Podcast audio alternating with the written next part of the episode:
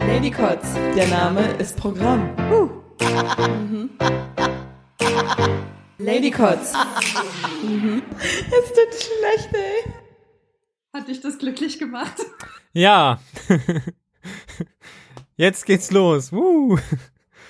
Jetzt geht's los, genau, du sagst es. Ähm, die Stimme von dem Mann, den ihr gerade hört, äh, das ist der gute Erik. Hi. Den haben wir heute als Gast hier. Und wenn ich sage wir, meine ich eigentlich nur mich, weil äh, Sam ist leider schon wieder verhindert.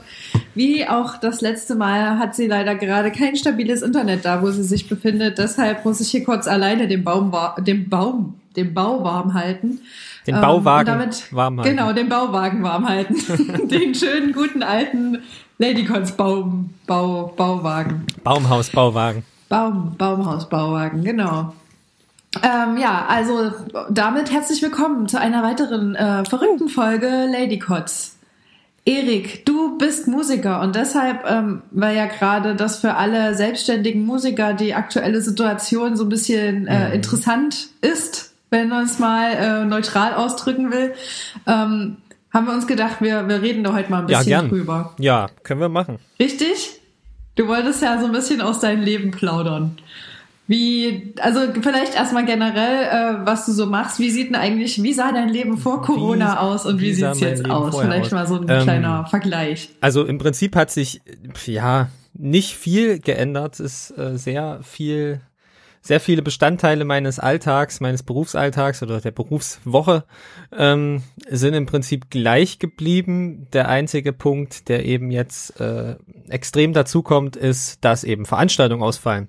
Also alles, was so Richtung Live-Spielen und tatsächlich Auswerten der Musik, die man schreibt und macht, äh, fällt ja momentan weg.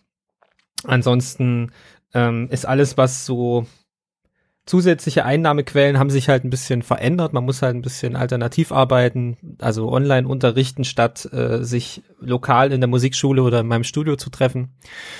Genau, alles, was eben Studioarbeit angeht, ähm, machen wir jetzt momentan auch noch hier. Allerdings äh, dann eben, wenn jetzt Bands bei uns aufnehmen, dann ähm, kommen sie halt einzeln vorbei, so wie es auch eigentlich früher war. Im Prinzip nimmt man ja immer bei einer Band Schlagzeug zuerst auf, ähm, dann kommt irgendwann der Bassist. Also größere Gruppen kommen hier nicht mehr an.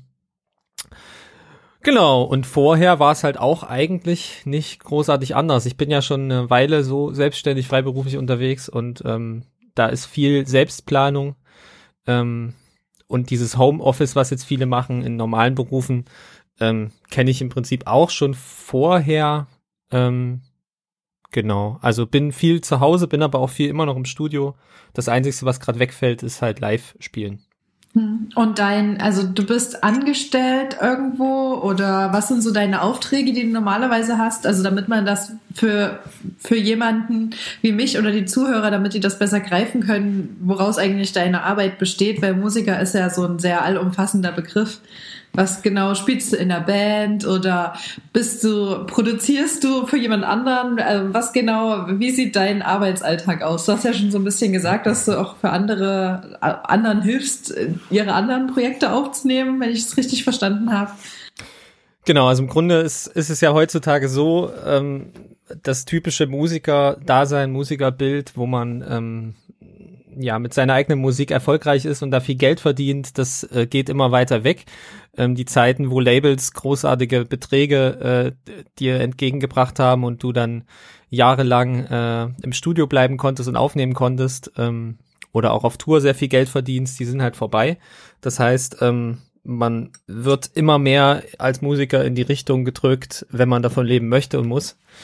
Ähm, weniger, ähm, nee, andersrum. Man, es wird immer mehr, mehr Infrastruktur, immer mehr Business äh, wird das, äh, also richtet sich sozusagen im Alltag ein. Das heißt, ähm, momentan ist es halt bei mir so, dass viel Business am Rande läuft, äh, sagen wir mal so 20, 80, also 80 Prozent nur Business, Aufträge ranholen, äh, Jobs halt machen und 20 Prozent tatsächlich eigene Musik und wirklich dann noch ähm, eigene Songs auch spielen, produzieren. Ähm, Ja, wie ist das im Normalfall bei mir? Also ich habe äh, das Studio im Prinzip als als GBR laufen mit einem Kollegen zusammen, äh, dem Matthias Fritsche, der auch äh, sehr sehr schöne Musikvideos macht. Wir haben irgendwann angefangen, das Studio einzurichten für andere Bands und Künstler, äh, viele Songwriter auch zu produzieren. Wo, wo befindet sich das Studio? Genau, wir sind jetzt halt in Erfurt am Hauptbahnhof, hinterm Hauptbahnhof. Ähm, haben wir ein altes Fitnessstudio umgebaut zum Tonstudio ähm, und haben halt mehrere Räume hier. Ähm, da ist auch quasi mein Büro jetzt aktuell. Und richtig, also da machen wir nicht nur die Tonstudioaufnahmen, sondern wir begleiten halt die Künstler bis zum Ende. Wir machen äh, Social Media Planung, machen Musikvideo, Drehs, äh, planen die Drehs, führen die durch, schneiden das und schlussendlich beraten wir halt auch in Workshop ähnlichen äh, Situation, die Künstler. Das Ganze nennt sich Me Networks, ME Networks mit RX am Ende.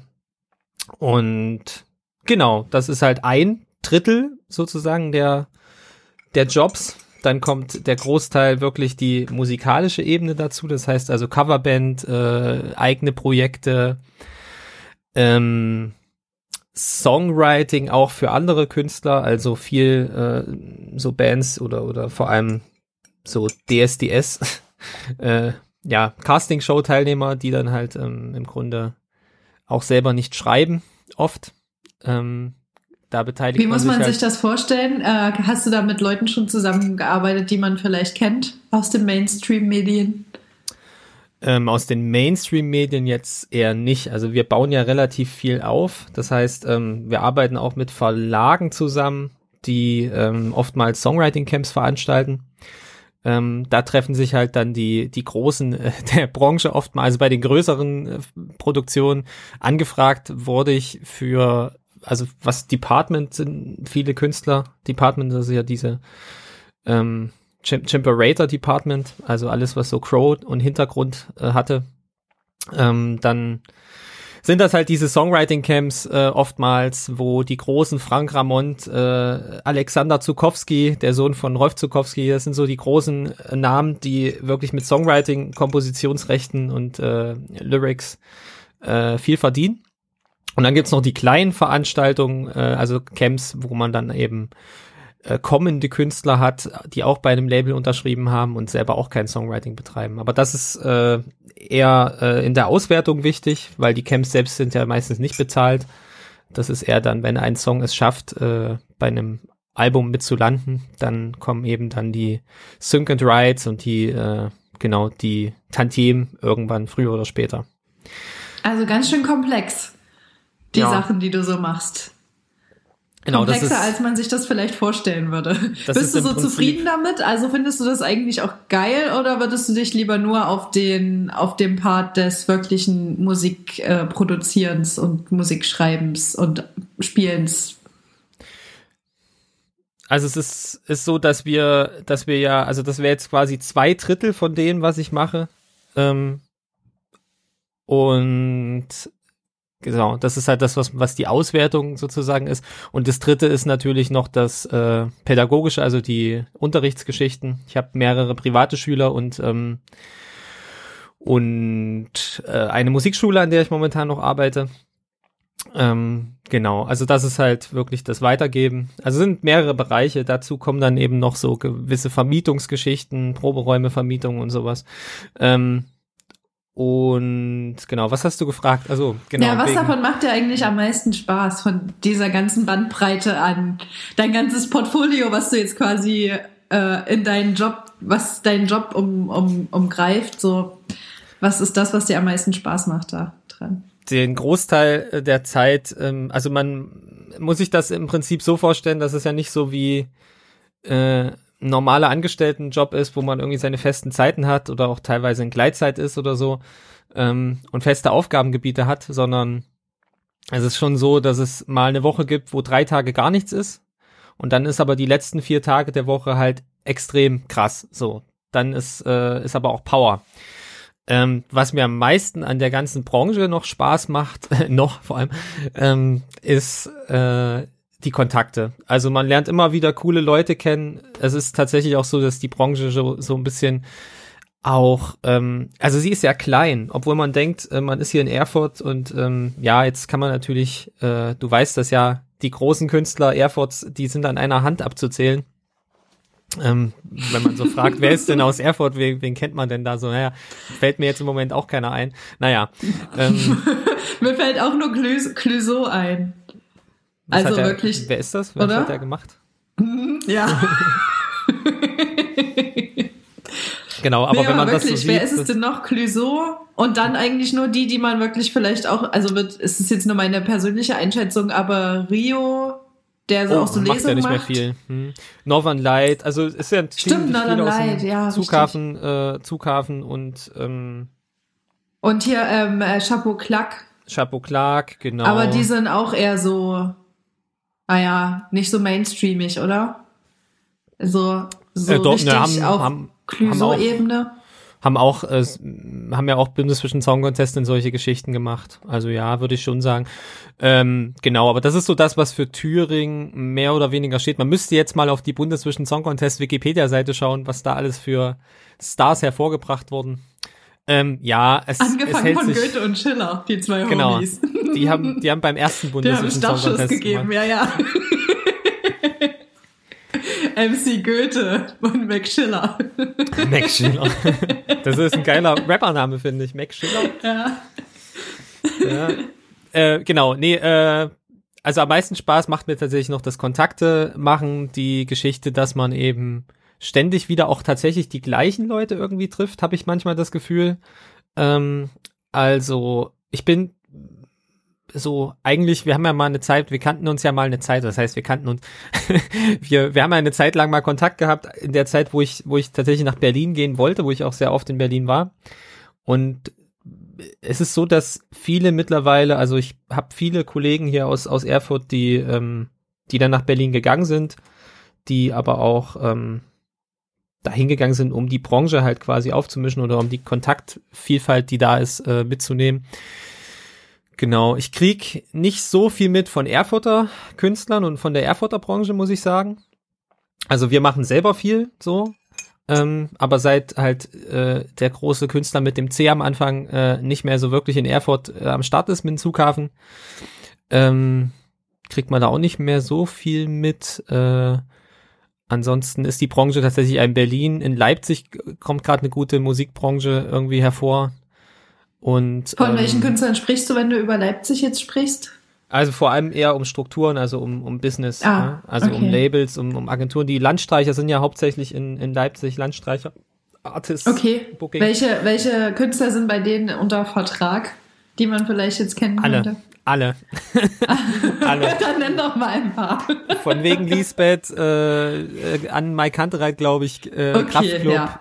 ähm, Blond, alle, alle so, die, die gerade so in diesem Indie-Pop-Bereich äh, gutes Geld verdienen, die sind irgendwie, haben mit Landstreicher, Alligator, Faber, glaube ich, ähm, also die sind schon richtig am Start. Ähm, genau. Ansonsten ist Berlin natürlich auch immer relevant gewesen, einfach in der Zeit, wo ich auch oft da war. Ähm, ja, um auch einfach da diese Strukturen auf einen, auf, am einen Platz zu haben. Ne? Also ich bin teilweise irgendwie feiern gegangen oder, oder halt auf Partys gegangen in Berlin und dann saß halt einfach ähm, mal plötzlich äh, Thomas Stein oder so neben mir. Also Wer ist das? äh, ehemaliger. Musikproduzent DSDS-Jury der ersten, also Okay, eigentlich, gut. eigentlich ehemaliger Chef, glaube ich, von Sony BMG. Aber das sind halt die großen Namen. Ansonsten habe ich Alligator, wie gesagt, auch schon getroffen auf Konzerten, äh, mit dem man dann halt äh, mal ein kurzes, kurzen Plausch über sein neues Album macht. Da habe ich mal eine Frage an dich, weil ich weiß immer nie, wie man Leute, die man gut findet, die man irgendwo trifft auf einer Veranstaltung oder auf der Straße, wie spricht man die an, dass das für die und für einen selbst nicht unangenehm ist? Kannst du mir da mal einen Tipp geben? Also, ähm, ich mache ja viel, äh, viel so TV-Shows auch. Also wir machen ja relativ häufig solche, solche, ja, gute, gute Zeiten, schlechte Zeiten, äh, Carmen Nebel, Muttertagsshow, also alles, was so öffentlich-rechtlich ist, aber eben auch ähm, viel jetzt in letzter Zeit privat ist, vor allem eher in Berlin dann immer. ähm, da habe ich ja sehr häufig hinter den Kulissen mit, mit Stars, sage ich mal, zu tun, mit denen ich dann auch auf der Bühne zusammen stehe. Aber ähm, es ist eigentlich immer so, dass, also es wird ja offen immer gesagt von der Agentur, ne, ich habe eine Agentur, die das dann immer bucht, äh, wird dann offen auch gesagt, bitte sprecht die Leute nicht von selbst an. Ähm, wenn sie euch ansprechen, könnt ihr gerne mit ihnen quatschen, äh, Kontakte ausmachen und so weiter, ist, ist auch nicht so gern gesehen. Ja, das kann ich ähm, verstehen. Also ich habe, ich habe würden da, die wahrscheinlich von allen möglichen Leuten angelabert werden die ganze Zeit und könnten sich gar nicht auf ihren eigenen Scheiß konzentrieren. Genau, also es bleibt dann auch schon oft bei bei den bei den Business-Gesprächen so, äh, ja, wer hat den Song mitgeschrieben, den wir jetzt gleich auf der Bühne spielen, äh, wo habt ihr den produziert? Man kommt dann schon ins Gespräch und auch im Catering sitzt man dann oft zusammen äh, und also eins der interessantesten Gespräche hatte ich tatsächlich mit David Garrett, ähm, der aber auch immer sehr sehr knapp angebunden ist. Der kommt an mit einem Hubschrauber gefühlt, äh, spielt kurz Geige in seinem in seinem Backstage, spielt, dann ist da was und da habe ich ihn halt beim Essen erwischt.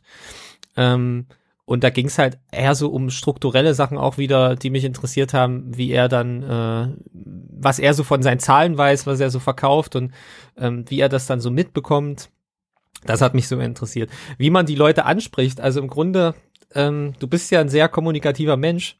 Ähm, Im Grunde machst du das, glaube ich, schon ganz richtig. Ich denke, man muss so ein bisschen die Zeichen irgendwie sehen. Also wenn jemand wirklich nicht ähm, keinen Bock hat, dann merkst du das, glaube ich. Also wenn wirklich jemand sehr, sehr kurz ein, also ich hatte mal das, ich habe mal das Erlebnis mit Flo Mega. Kennst du Flo Mega? Ja, ich mag den total. Den finde ich mega gut. Mit dem habe ich tatsächlich mega finde ich den Flo Mega.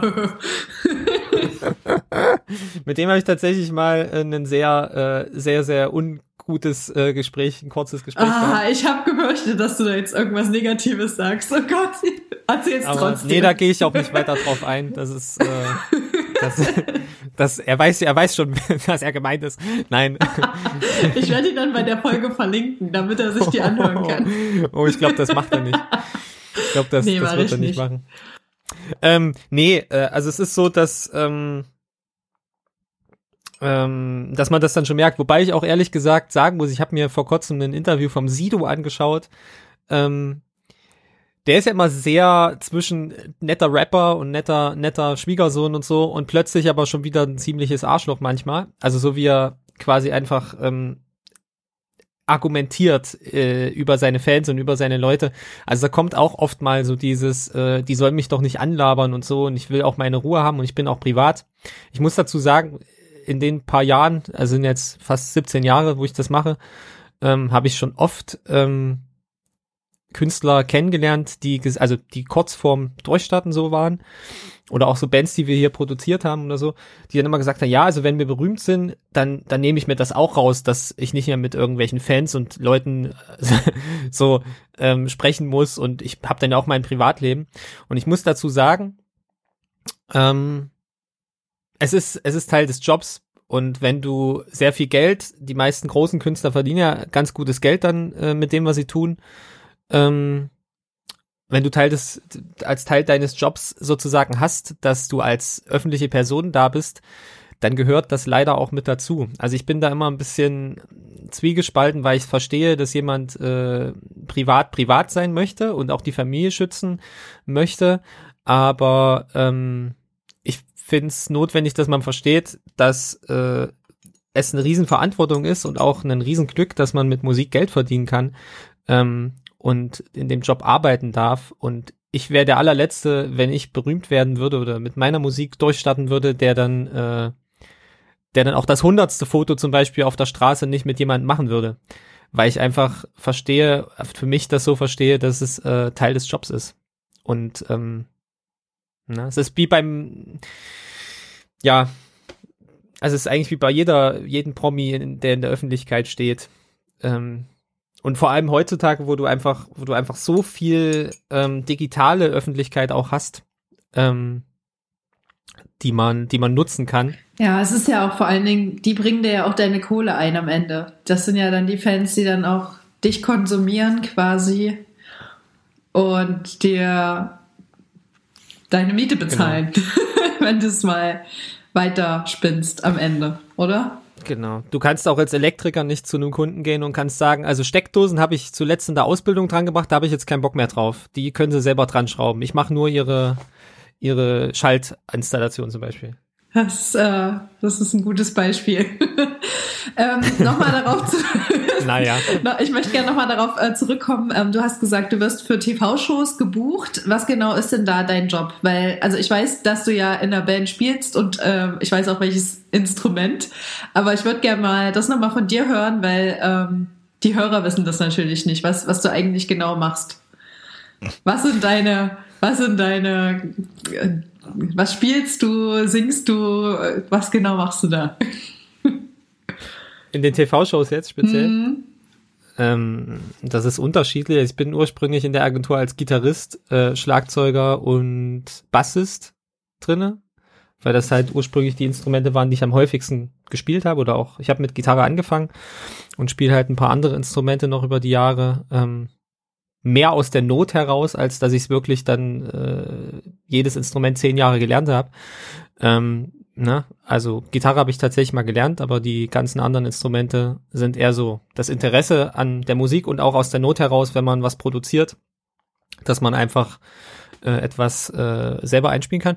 Was wir dort oft haben, ist, ähm, es ist eigentlich ein Unterschied. Also bei den privaten Sendungen bleiben die Instrumente eher cool also Gitarre, Klavier, Keyboard, äh, Bass und bei den öffentlich-rechtlichen Sendungen wie Stefanie Hertel und Carmen Nebel und Florian Silbereisen präsentiert die größten Schlagerhits des Jahres. Ähm, da sind es oft äh, sehr Folk Folklore oder Volksmusik ähnliche Instrumente. Da habe ich auch schon Zitter gespielt zum Beispiel. Aber hast du das also, wirklich gespielt oder nein, hast du es nur nein. gespielt? gespielt? Nein, nein, nein, nein, nein. Also bei den bei den Sendungen ist tatsächlich äh, bei den öffentlich-rechtlichen ist ist zu 90 Prozent Playback. Halbplayback. Also, nee, ja, doch Halbplayback eigentlich. Was ist da, ähm, da denkt man eigentlich, das ist ja einfacher, aber ist es wirklich einfacher, wenn du dann dein Instrument, was du eigentlich spielst, nicht spielst, so richtig? Kommt, wenn es Playback das kommt ist? Auf den, es kommt auf den Regisseur an. Also am Anfang, ich kann eine lustige Anekdote erzählen, vom Anfang, als ich in dieser ganzen Playback-Story noch nicht drin war, da habe ich äh, fürs ZDF, ich sage jetzt keine Namen, äh, fürs ZDF bei Carmen Nebel, also ich sage keinen Namen des Regisseurs, ähm, der, der weiß schon, wer gemeint ist. Wenn er zuhört. Nee, äh, bin ich hingegangen und habe halt gefragt, ähm, die haben mir halt einfach nur ähm, die Gitarre in die Hand gedrückt und es stand ein Gitarrenamp noch da. Glaube ich. ich da, die haben sich noch ein bisschen mehr Mühe gemacht. Mittlerweile stellen sie nicht mal mehr Gitarrenamps hin. Ähm, und da habe ich mit ähm, Andrea Bocelli gespielt, der auch kurz vorher dieser, ne, hier, ähm, was hat der gesungen? Italienischer ja, ja. blinder Sänger. Der blind geworden ist, ne? Der genau, hat doch, der hat ja. Den ja, erst, das erste Mal habe ich den, glaube ich, ähm, bei Thomas Gottschalk bei Wetten Das gesehen, so richtig, wo ich mich wirklich dran erinnere. Time, time das, to say goodbye genau, hat er gesungen. Das ja. war so ein richtiger Herzschmerzmoment. Und das war doch auch, auch kurz nachdem der erblindet ist, weil der war ja nicht schon immer blind. Der ist ja dann erst durch eine Krankheit oder so blind geworden. Genau. Ne? Ja. Und der kam, äh, kam aufs, äh, in der Messe Erfurt aufs, da wurde damals kam Nebel gedreht und dann kam er mit einem Hubschrauber auf die, aufs Messedach angeflogen und ist schnell rein, hat, hat, hat schnell sich vorbereitet und dann stand er auf einmal vor dir. Ähm, und da habe ich in der, in der Generalprobe äh, den Regisseur fragen lassen, also du hast ja immer einen, einen, einen Set-Advisor, also jemand, der ähm, quasi direkt für die Bühne Ansprechpartner ist, ähm, Aufnahmeleiter kannst du auch sagen. Ähm, und der hat dann über Funkkontakt dem Regisseur in der Regie äh, weitergegeben, dass ich gefragt habe, ob es für die Kamera nicht vielleicht sinnvoller wäre, ich hätte noch ein Kabel dabei, damit man zumindest die Gitarre und den Amp äh, blickmäßig äh, verbinden kann. Und dann kam der Regisseur wie eine Furie die Treppe runter und schrie halt einfach nur, wen hast du mir da angeschleppt? Das kann ja wohl nicht dein Ernst sein schmeiß den von meinem Set. und dann hat, hat unser Agenturchef äh, sozusagen dann nochmal mit ihm gesprochen und gesagt, hey, alles gut, der ist zum ersten Mal dabei, ähm, der meinte das nicht so. Also, ähm, ja, das sind solche Situationen, wo dann, äh, wo dann äh, so eine weiß ich nicht. Also so lieber bei solchen Fernsehproduktionen nicht selbst mitdenken und einfach machen.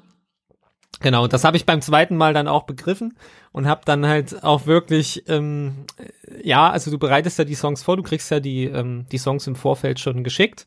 teilweise sogar Songs, die dort zum ersten Mal präsentiert werden, hast du dann schon zwei, drei Wochen vorher. Und, ähm, Aber das sind ja meistens genau, dann irgendwie Songs, die du wahrscheinlich privat jetzt nicht so hören würdest, oder? Du wirst dich wundern, wie krass Schlager und, und dieser Popschlager, der jetzt so, also Maxi Ahland, äh, Helene Fischer und wie Ben Zucker und so weiter, wie krass das in die Ohren geht, wenn du es wenn du es dir anhörst und übst, wie krass du das, also ich hatte teilweise Sendungen, wo ich das, da habe ich am Dienstag viel zu spät das Zeug bekommen für Mittwoch. Mittwoch war die erste Aufzeichnung. Ich am Dienstag das Zeug angehört, dachte so, oh Gott, ist das wieder schlimm und habe dann am danach die Woche Dienstag, wo die ganze Produktion gelaufen ist, habe ich immer noch den Song im Ohr gehabt. Ja, das glaube also, ich dir, dass die, dass die super easy ins Ohr gehen. Aber, aber dass du das dann geil findest, weil die Songs du quasi die vorher vor allen anderen hast, äh, ist ja wahrscheinlich dann verpufft der Effekt, weil die Songs einfach nicht das Genre sind, was du privat magst, oder? Genau, also auch da wieder ist der ist der äh, der Handwerkervergleich vielleicht passend, wenn Maler losfährt und die Frau möchte gern die, äh, die Toilettenwand pink ocker haben, dann wird er auch nicht sagen, ja, würde ich nicht, mache ich nicht, so. Sondern das ist halt in dem Moment ein Job, du überblendest das und ich finde es halt tatsächlich auch eine Herausforderung, das dann so gut zu spielen. Also, was man halt nicht vergessen darf, ähm, da sitzen ja trotzdem Leute dahinter. Das ist ja nicht so, dass das irgendwie mal, es wird immer so plastisch hingestellt, aber das ist ja trotzdem ein Management dahinter. Da sitzt der Künstler vielleicht teilweise, Roland Kaiser zum Beispiel schreibt, schreibt auch viel an seinen eigenen Songs mit, zum Beispiel. Der ist in der Produktion mit beteiligt und so. Also man darf da nicht vergessen, dass da auch Leute im Hintergrund sitzen, die, ähm, die das vielleicht auch nicht gut finden, aber halt trotzdem damit Geld verdienen, die sich Mühe gegeben haben. Ähm, und schlussendlich halt auch die, die ganze Produktion auch, also es ist immer so bildhaft bei den, bei den äh, Generalproben und bei den, bei den Stellproben und Lichtproben ähm, hast du ja die ganze, also die ganze Messehalle leer. Du kennst ja die Messehalle in Erfurt. Ähm, stell dir vor, die ist jetzt komplett leer und nur diese Bühne ist aufgebaut und richtig fett mit Licht und alles äh, Nebel und, und Kerzenschein und was weiß ich. Carmens Nebel. Und da probst du das. Carmens Nebel war das dann immer. Also dann, dann ist alles voll und du denkst so, okay, cool, ähm, schön. Äh, ja, also pack dich halt nicht, weil du probst es ja nur durch. Du kriegst ja Ansagen, wo du dich hinstellen sollst. Was manchmal hast du noch hast du noch Close-ups, das ist dann immer eine andere. Da komme ich noch mal gleich drauf zurück, weil du gefragt hattest, äh, wie sehr man sich dann darauf vorbereitet. Ähm, also die Genau, und dann hat man eben auf einmal äh, nach der Generalprobe gehst du dann mal ins Catering und dann kommst du raus und da sitzen halt einfach, weiß ich nicht, das größte waren glaube ich 8000 oder so. Sitzen halt 8000 äh, Ü60, Ü70 Leute da und klatschen halt die ganze Zeit. Die sind total froh, die sind happy, dass sie Stefanie Hertel mal in 10 Meter Entfernung sehen dürfen. So. Und die haben sich wahrscheinlich, das Ticket kostet ja auch meistens so 50, 60 Euro oder so und haben sich wahrscheinlich monatelang darauf gefreut, das zu sehen. Und da denke ich mir immer so, also es hat ja eine Berechtigung. Sonst würde es im Fernsehen nicht laufen. Und da ist es mir dann, also klar, ist, ist, ist, wenn ich jetzt bei GZSZ spiele, ist es natürlich eine andere Atmosphäre und, und auch einen, macht auch Bock, weil dann halt Popkünstler auch dabei sind, was ja auch mein Genre ist. Ähm, ja, also es ist halt bei den Close-Ups so, ähm, der Regisseur kommt mit einer Idee ins Studio, zum Beispiel der Paukenspieler mit der Mütze, das war dann ich in dem Moment, ähm, soll, soll bitte, soll bitte äh, bei drei Minuten zwanzig kurz vor Ende des Liedes ähm, Dadadum spielen, weil das auf der Aufnahme drauf ist. Und dann übst du das die ganze Zeit und bla bla bla und am Ende bei der Generalprobe hat er dann vergessen, der Kamera zu sagen, dass wir das jetzt doch nicht machen. Oder andersrum, die Kamera hat vergessen, dass sie das ausführen soll, da auf die, also als Close-up auf dich drauf zu gehen und dann hast du das geübt und kommst im Bild dann gar nicht zu sehen. Also sowas passiert halt auch. Aber das wäre so die, der Punkt, wenn der Regisseur die Belegschaft sagt, das ist ja am Ende die Leute, die, die dann, wenn die sagen, ist scheiße, was du machst, dann kann es sein, dass beim nächsten Mal nicht gebucht wirst, ne? Aber was mich noch mehr interessiert, ist dann immer, wenn der Künstler zum Beispiel noch Anregungen hat. Also bei David Garrett zum Beispiel, der ja also meiner Meinung nach musikalisch, theoretisch der beste Musiker ist, mit dem ich spielen durfte. Der guckt dir halt beim Klavierspielen auch auf die Finger, ne? Also der kriegt jeden Ton mit, den du falsch spielst. Und der spielt tatsächlich äh, live. Also das macht er ganz gerne. Also David Garrett kann man vertrauen. Der weiß, was er tut. Also würden jetzt vielleicht, würden jetzt vielleicht manche Damen anders sagen, wahrscheinlich. Musikalische gesehen, also in musikalischer Hinsicht. Ich, ich, ja, ich, also ich fand ihn ganz lustig, ja. So als Mensch und als Musiker. Ich war übrigens früher auch als kleines Kind, ähm, weil ich ganz oft mit meinen Eltern, äh, mit meinen Großeltern ähm, die Hitparade der Volksmusik geguckt habe. Auch großer Stefanie Hertel-Fan. oh. Na dann soll ich dir mal ein paar Autogramme besorgen. Äh, nee, danke. Ist schon okay. Die passen nicht so zu meiner Einrichtung. Ich weiß gar nicht, was ich damit machen soll. Ich fixe mal bei dir vorbei. Die wohnt, glaube ich, bei dir um die Ecke. Ach, na dann. Die wohnt in Berlin? Wohnt in Berlin, glaube ich, ja. Echt? Ich hätte eher auf so München oder irgendwas in Bayern gedacht bei ihr. Stein nach Tabas. Ja, irgendwie sowas. Tambach die Tat. ähm, ich hatte damals auch einen Tourismusdozenten bei meiner ähm, bei meinem Studium und ähm, der hat auch immer in einem Hotel gearbeitet und da hat er uns halt so eine Story über ähm, Stefan Ross, der ehemalige Mann von Stefanie Hattel, erzählt und sie, dass ähm, sie wohl mit den Kindern oben im, im, Hotelzimmer war und er ist dann unten in der Lobby gewesen alleine und hat da irgendwelche äh, Chicks mit äh, dabei gehabt und ist dann mit denen irgendwo hingegangen, während sie alleine auf die Kinder aufgepasst hat. Uiuiui. Ui, ui. Ja. Darf man das jetzt so sagen? Ich habe es ja nur von einer dritten Person, dessen Name ich nicht genannt habe. Also ich denke, das ist in Ordnung. okay, nee, also genau, also sowas kann ich jetzt nicht sagen. Ich weiß halt nur, dass Stefan Ross, da ich jetzt zur letzten Show mal begleitet mit seiner Frau mittlerweile, glaube ich, ähm, dieses Model und Sängerin. Mit wem ist er denn? Wie heißt sie denn? Ich hab, bin da gar nicht mehr drin in der Szene. Äh, Anne, Anne, äh, Anne-Kathrin Wojcik heißt sie, glaube ich. Okay, sagt ja. mir nichts. Oder Annalene, ja, ich, ich weiß es gerade nicht. An, Wojcik auf jeden Fall mit Nachnamen. Ähm, genau, da konnte ich das, also die waren sehr verliebt, auch so in hinteren Kulissen. Kann ich jetzt, also der, der Stefan ist, glaube ich, schon ein kleiner, aber er ist ein lustiger Typ. Schatzenjäger. So. Nee, der ist, der ist eigentlich ganz nett. Ja. Hast du vielleicht noch ein paar andere ähm, Backstage-Geschichten, die für den Autonormalverbraucher interessant sind? Von Leuten, die man kennt? Nee, die nicht den Von Namen denen du natürlich darf, jetzt ja. nicht den Namen ähm, sagst. Puh, schwierig. Also es ist, es ist tatsächlich so, dass, dass man in dem Alltag dieser Produktion ähm, sehr schnell äh, seine Sachen abarbeitet. Von daher ist da eigentlich gar nicht so viel Zeit, um zu beobachten. Also ähm, die haben halt alle so ihre Macken, sage ich jetzt mal so. Also im Schlagerbereich hat halt, das sind normale Menschen, das muss man erstmal so sehen. Also das sind normale Menschen, die einen Beruf in, äh, in, der, in der Showbranche oder im, im Entertainment haben, ganz einfach. Und klar, die haben halt auch ihre, ihre Macken sind, äh, sind ganz normal so wie, wie sie wahrscheinlich auch teilweise zu Hause wären. Aber es gibt auch Ausnahmen, ähm, die dann, äh, die dann auch hinter der Kulisse immer noch ihr, ihr, ähm, ja, ihre Maske aufhaben, quasi.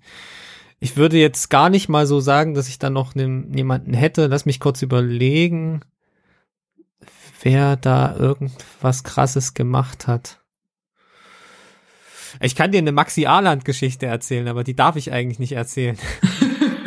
Soll ich den Namen später rauspiepsen und äh, eine Geschichte von jemand, von dem wir nein, nicht nein, wissen, nein, nein, nein, nein, brauchst du nicht. Der Maxi, okay. Maxi ist, Maxi ist total, ist ein total cooler Typ, der ähm, halt äh, auch sein sein Business so macht schon. Der ist ja auch als Kinderstar, so können wir das so sagen, also als Kind ja schon früh angefangen. Ähm, da habe ich mal eine Show mit ihm, oder durfte ich bei einer Show dabei sein im Harz. das war ziemlich lustig. Ich glaube, das war Heuballen, Kirmes oder sowas. Und da haben sie eine MDR-Show draus gemacht. Ähm, ja, aber also ansonsten, ich kann, ich kann nur was Positives eigentlich noch sagen. Also was ich halt extrem interessant finde, jetzt im Vergleich zu privat und ähm, und äh, öffentlich, rechtlich. Ähm, bei den öffentlich-rechtlichen geht's meiner Meinung nach oftmals äh, familiärer ein bisschen zu. Also trotz der Masse an Leuten, die halt eigentlich da sind und wo jeder irgendwie verschiedene Aufgaben hat, bist du eigentlich immer irgendwie per Du. So, also du kommst an, ähm, stellst zwei, drei Fragen, da weiß jeder irgendwie, wer du bist wieder. Also die meisten Leute, äh, die dort arbeiten, ob jetzt in der Maske, ob im Kostüm, ob in der Produktion, die triffst du immer wieder in der Branche. Also ich glaube, auch da ist irgendwie die Showbranche genauso klein wie die Musikbranche selbst. Ähm, die Leute, die wirklich aktiv davon leben und, äh, und wirklich was drauf haben, die triffst du immer wieder. Ähm, und bei den Privatsendern wie bei RTL und äh, ich weiß gar nicht, wo läuft denn das von äh, Kai Pflaume, die Sendung? Äh, ich glaube seit eins. Ich kann dir da leider gar Ah, nicht ja. helfen, weil ich schon seit Ja, sehr äh, vielen Jahren kein Fernsehen mehr schaue. Also gar nicht. Okay, also ich gucke tatsächlich dann, ich zeichne mir die Sendung, wo ich mitgespielt habe, dann, äh, dann tatsächlich mal auf. Ähm, ansonsten gucke ich auch nicht so viel Fernsehen. Bei wie vielen Sendungen hast du bisher mitgespielt? Weißt du das noch? Kannst du es noch Ähm, abzählen oder ist das mittlerweile Shows? einfach so eine Masse an Veranstaltungen gewesen, dass das irgendwie nicht mehr zählt? Also es gibt da Gitarristen und Musiker, mit, mit denen ich auch ständig in Kontakt bin, die, äh, die haben da tatsächlich schon, die können nicht mehr mitzählen. Ich glaube, bei mir müssten es, ähm, ich glaube, so 16 oder 17 Shows müssten es sein. Also alles, ne? Alles insgesamt. Die privaten, die, ähm, die, die Dorfgeschichten, die, wo es Fernsehen mit dabei war, aber auch die, ähm, ja, solche kleinen Shows, solche YouTube-Formate gibt's auch manchmal. Ähm, genau, also so 16, 17 dürften es irgendwie sein. Wenn ähm, ihr jetzt quasi gebucht werdet, ihr seid ja alles ausgebildeter Musiker ähm, und ihr werdet jetzt gebucht für so eine Show und müsst aber dann eigentlich nur Playback spielen. Wäre das dann, ist es nicht völlig egal, wer sich dann hinter die Instrumente stellt? Könnten das nicht auch Schauspieler machen? Auch da, auch da ist, glaube ich, wieder die, die Frage der Authentizität. Also du könntest natürlich auch deine, deine Hauswand selbst streichen. Die Frage ist, ähm, willst du das und kannst du das und äh, macht es der Maler nicht viel schle vielleicht schneller und professioneller? Also ähm, ich denke, es hat viel damit zu tun. Klar, es kommt auch immer weniger zustande und es sind auch immer weniger äh, Veranstaltungen, was aber jetzt nichts mit den oder Shows, was jetzt aber nichts mit den Musikern an sich und mit dem Austauschen zu tun hat, sondern eher mit der mit der Art, wie die Musik gerade aufgebaut ist. Ähm, insofern, dass eben bei den neuen Produktionen dann fast keine Gitarre mehr zu hören ist. Das macht vielen Produzenten und vielen Regisseuren trotzdem nichts aus. Also ich habe auch schon Songs gespielt, wo überhaupt keine Gitarre dabei war, aber ich trotzdem Gitarre gespielt habe. Ähm, oder aus der Not heraus, ne? Also wenn da halt, ich denke, es ist auch oftmals einfach, dass es, es muss eine Band dastehen. Also du könntest jetzt auch jeden Star hinstellen ohne irgendjemanden oder auch nur, ähm, also alleine halt dastehend oder halt auch nur jemand, der das Instrument eigentlich gar nicht spielt, der dann einfach nur dasteht. Aber wenn du genau hinguckst bei den Close-Ups und bei den Aufnahmen, wo die Musiker zu sehen sind, ähm, ist trotzdem irgendwie so eine, so eine einzelne Betrachtungsweise da. Also du siehst trotzdem, dass die Leute das Instrument beherrschen, dass sie es spielen, alleine wie sie es halten. Ähm, und dann hat es auch ganz viel damit zu tun mit dem Umgang, also mit der, mit der Art und Weise, wie äh, so eine Produktion abläuft. Da kannst du halt einfach kein, ähm, kein Nichtmusiker hinstellen für Sachen, die, also jeder hat halt seine Aufgabe. Derjenigen, der die Kerzen anzündet, der äh, weiß, wie man Kerzen anzündet. So, derjenige, der das Licht bedient, der hat im besten Fall eine Veranstaltungstechniker-Ausbildung und ist, äh, da kann das Licht bedienen. Derjenige, der die Kamera bedient, da könntest du jetzt auch sagen, da kann der, kann doch jeder eine Kamera bedienen, aber am Ende ähm, geht's Ah. um die Authentizität, glaube ich. Aber trotzdem ist es natürlich so, dass die meisten Shows äh, auch wieder abspecken ähm, und hier und da immer weniger äh, solche Formate überhaupt bestehen, was aber nichts mit den Musikern an sich zu tun hat, sondern ähm, halt mit den Showformaten, dass die einfach ähm, ja nicht mehr so häufig äh, gebucht werden oder oder produziert werden. Und jetzt mal andersrum gefragt, wie viel Schauspieler muss in den Musikern drin stecken, damit ihr das quasi umsetzen könnt? Wenn ihr bei so einer Ähm. Produktion gebucht seid. Schöne Frage. Danke. Ähm, also ich speziell habe ja mal Theater gespielt und habe ja auch ähm, Ähm, habe ja auch viel mit bei Musikvideos und auch mit ein, einer meiner besten Freunde ist auch Schauspieler ähm, und habe da ja auch wirklich ein bisschen Erfahrung. Es gibt natürlich Menschen, die dann dort stehen. Ähm, sind ja auch immer nicht die, ist ja nicht immer die gleiche Besetzung, die dann spielt. Ähm, die dann dreimal eingerichtet werden müssen. Also äh, wenn eine Kamerafahrt um sie rumgeht und die dann direkt in die Kamera reingucken und sowas geht natürlich nicht. Also es ist ja, die Kamera soll eigentlich bei einem, egal wo, soll sie eigentlich nicht existieren. Außer halt für den Interpreten, der direkt zum, zu dem Publikum an den, vor den Fernsehgeräten spricht oder singt. Ähm, wie viel Schauspieler? Also ich, ich glaube, dass du so ein gewisses Talent für, ähm, äh, für diese professionelle Atmosphäre haben musst. Also du musst äh, Hierarchien wahrnehmen und musst sie verstehen und du musst auch äh, wissen, wer die richtigen Anweisungen geben darf und wer, ähm, ja, also du solltest halt sehr strukturiert sein und solltest immer versuchen, die Menschen um dich rum zu respektieren. Dann ist das gar nicht mal so wichtig, ob du jetzt, äh, ob du jetzt eine Schauspielausbildung hast und dich dann hinstellst, weil ja, so viel machst du ja dann eigentlich nicht. Also es gibt natürlich Formate, wo du dann auch als Musiker mal ans Mikrofon geholt wirst und äh, zu irgendwelchen Sachen gefragt wird, in der Moderation zum Beispiel. Und da solltest Wurde das auch schon stottern. mal bei dir? Ist das bei dir schon auch mal passiert, dass du was ja. sagen musstest? Wurdest du ja. darauf vorher vorbereitet oder war das spontan? ja, ähm, ähm also also es war so, dass die das am Ende dann rausgeschnitten haben. Also wir haben da eine Voraufzeichnung gehabt für, ich glaube, für Marianne Rosenberg oder so. Ich weiß es nicht mehr. Ähm, und da war irgendwie die Marianne Frage, Rosenberg war, er gehört zu mir, richtig? Er gehört zu mir. Bin ich da richtig? Ich glaube, das ist Ute Freudenberg. Ah, verdammt, ich verwechsel die immer. Aber, aber fast, aber fast. aber so. Was war ein, denn der große Hit von der? Weil kann ich dir jetzt nicht sagen. Äh, aber ja, da war es auf jeden Fall so, dass ich da angesprochen wurde und gefragt wurde ähm, oder oder sagen sollte ähm, irgendwas über sie, glaube ich, sagen sollte. Irgendwie, die hat irgendeine Frage gestellt, ob, ob das mit ihr immer so auf Tour, also da wurde quasi gefaked, dass wir, dass wir die Tourband auch sind von ihr. Wie geil. Und ähm, ob, ob sie dann, ob, ob sie auf der, ob, ob sie auf Tour auch so ein, so ein flippiger Mensch noch ist in dem Alter oder so. Und das haben wir in der Produktion halt dann nicht mehr. Das ist auch so ein Wort, was nur in so Ü50 ja, ja. Fernsehshows so, so benutzt wird. Habe ich, mir schon, hab ich mir schon angewöhnt, auf jeden Fall. Ganz schön knorke, so eine Sendung. Du bist auch so ein richtig flippiger Typ, Erik. ja. Sogar in, in Quarantäne. Mhm. Quarantäne. ja. Mhm.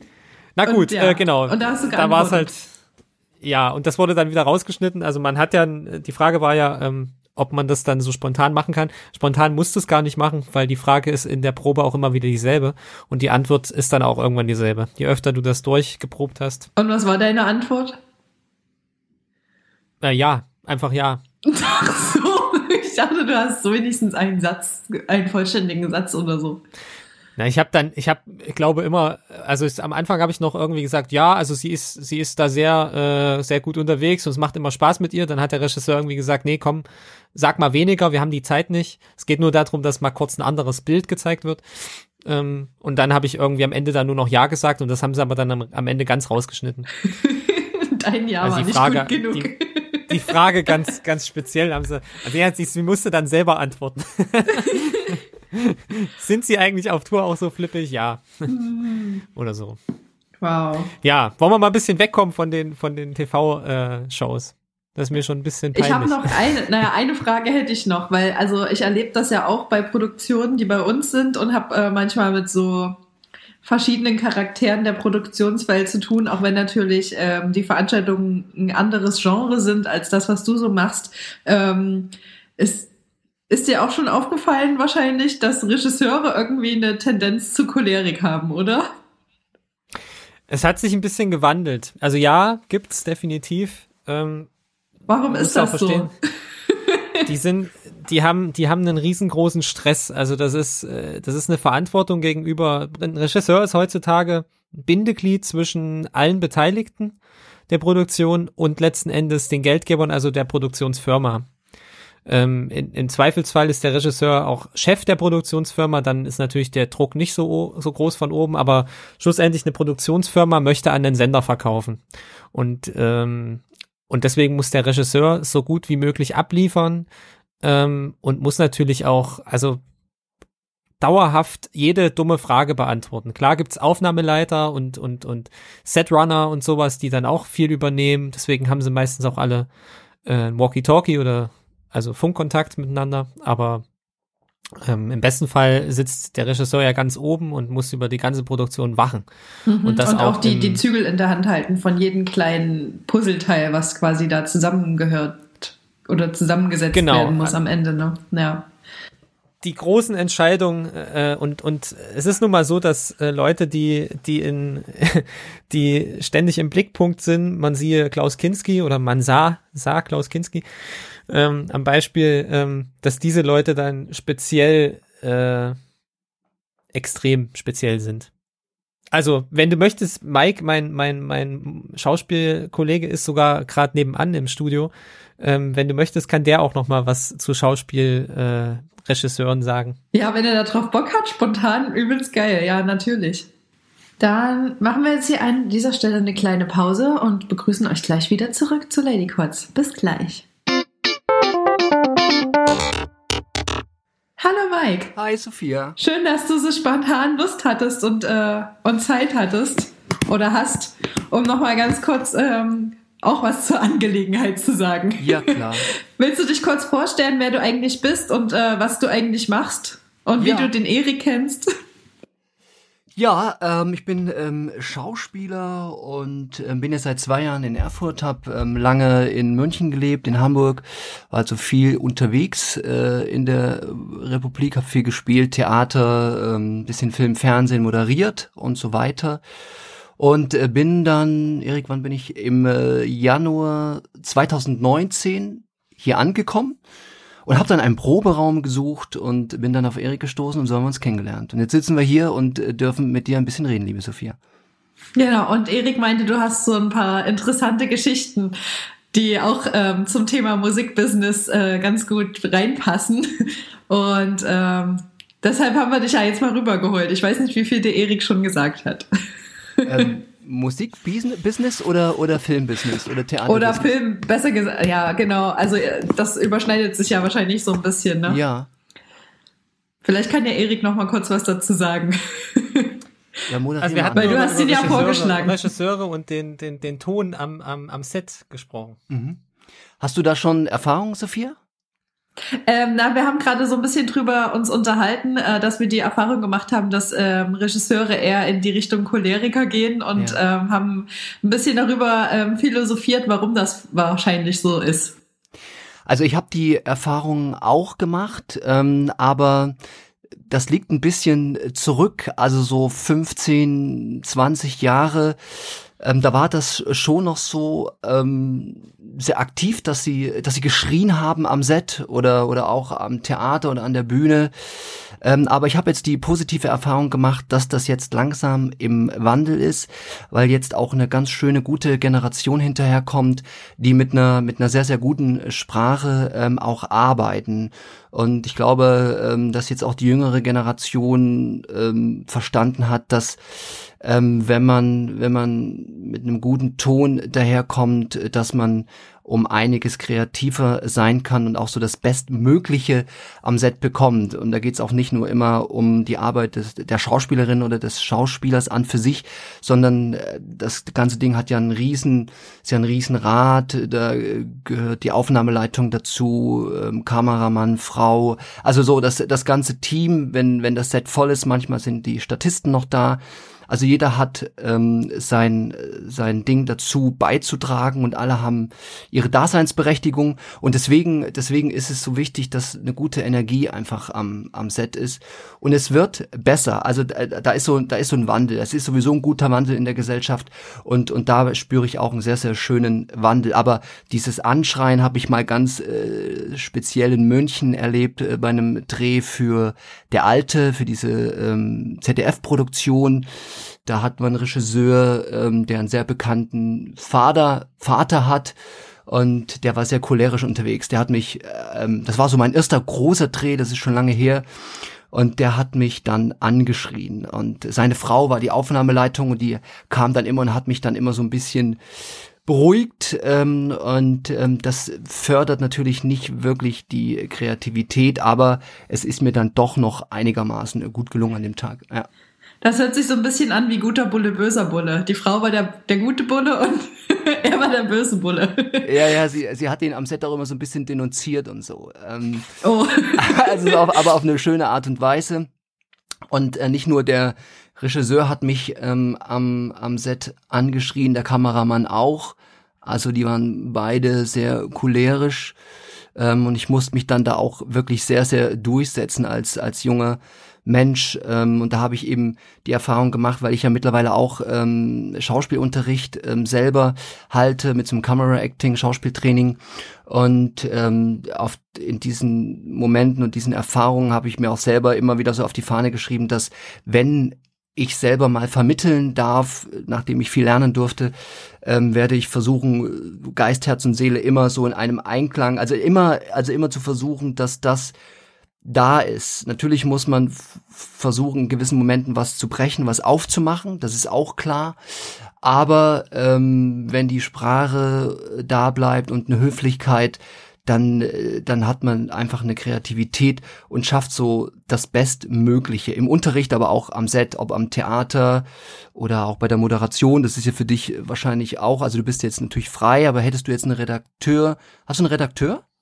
Nee, ich nee. bin der eigene Chef hier. Ja, das ist, das, das ist toll. Hättest du einen Redakteur, der irgendwie mit irgendwas nicht zufrieden ist und ähm, was weiß ich, mit der Anmoderation oder mit dem, wie du sprichst, dann würde der dich auch dissen. Und dann würdest du, ja, dann würdest du merken, dass du das mitnimmst vors Mikro. Und also wenn er dich nicht mehr beruhigt hätte, also wenn es nicht gut gemacht hätte und er hätte dich so rausgeschickt, dann ähm, geht die Seele auf einmal zu, dann, dann verschließt sich das alles. Und dann bist du nämlich nicht mehr so frei, wie du jetzt gerade bist, weil du gerade so schön lächelst ähm, und so und so was und so was Freies auch hast im Gesicht. Und darum geht's ja, dass wir hier ganz locker schnacken können einfach. Ja, ja. du hast so schön gesagt, ähm, Herz, Geist und Seele ähm, miteinander verbinden und das auch in Einklang zu bringen. Was glaubst du ist bei den Regisseuren, die, ich sage jetzt mal von früher, äh, die so die typischen Choleriker waren, warum ist es bei denen nicht, also was ist da schiefgelaufen, das dass geht, es bei ähm, denen nicht funktioniert weit hat? zurück, also das hängt mit dem Zweiten Weltkrieg zusammen. Weil, jetzt wird's interessant. ja, ja, ja, das geht sehr weit zurück, weil die Väter aus dem Krieg gekommen sind und die ähm, Kinder misshandelt haben zu Hause, die Frauen geschlagen haben, weil die hoch dramatisiert waren. Ähm, also so ein Typ wie Heinz Erhardt zum Beispiel, der ja, kennst du noch Heinz Erhardt? Ja, natürlich. Ja, ja, ja. großer Fan. Entschuldige, ich glaube, wir sind ein bisschen so äh, ja. aber nee, nee, sorry, sorry. nee, den kenne ich gerade noch so. Aber alles, alles ist cool. Ja, ja.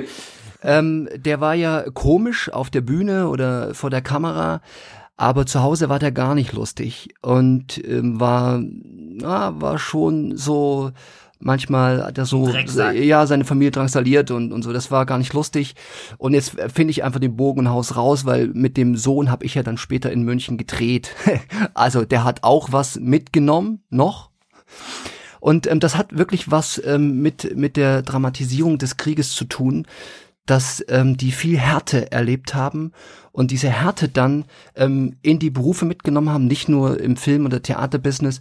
Das hat sich ja auch niedergeschlagen in Beziehungen, in Ehen, dass ähm, Frauen zu Hause bleiben mussten, nicht arbeiten durften, betteln mussten, um überhaupt eine Fahrerlaubnis machen zu dürfen.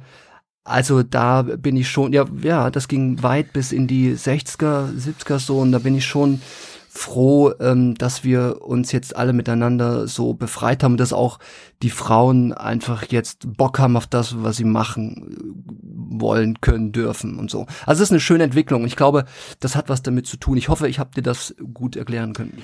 Ja, doch, ich denke schon. Ich glaube, heute ist es schon fast wieder so, dass wir als Frauen teilweise das Gefühl haben, dadurch, dass wir alles machen können, zumindest jetzt in, in unserer Welt, in der wir hier leben, die relativ sicher ist, jetzt mal von Corona abgesehen, was ja. so in letzter Zeit passiert ist, dass wir teilweise vielleicht sogar schon wieder überfordert sind von allen Möglichkeiten. weil wir das Gefühl haben, dass wir alles machen müssen, weil wir es jetzt können. Das ist Ja. dann quasi wieder das, das Gegenteil davon.